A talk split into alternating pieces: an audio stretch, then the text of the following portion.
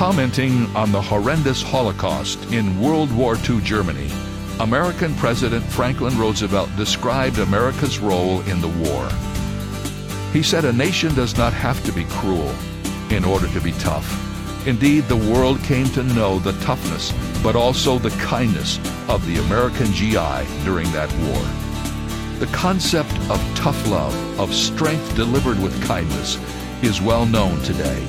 The Apostle Paul used that idea when writing to the Ephesians when he talked about speaking the truth in love. If you have to speak a hard truth to someone today, make sure you speak it with love.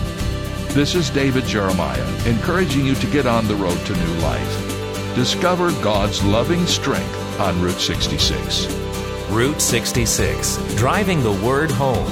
Log on to Route66Life.com. Start your journey home today.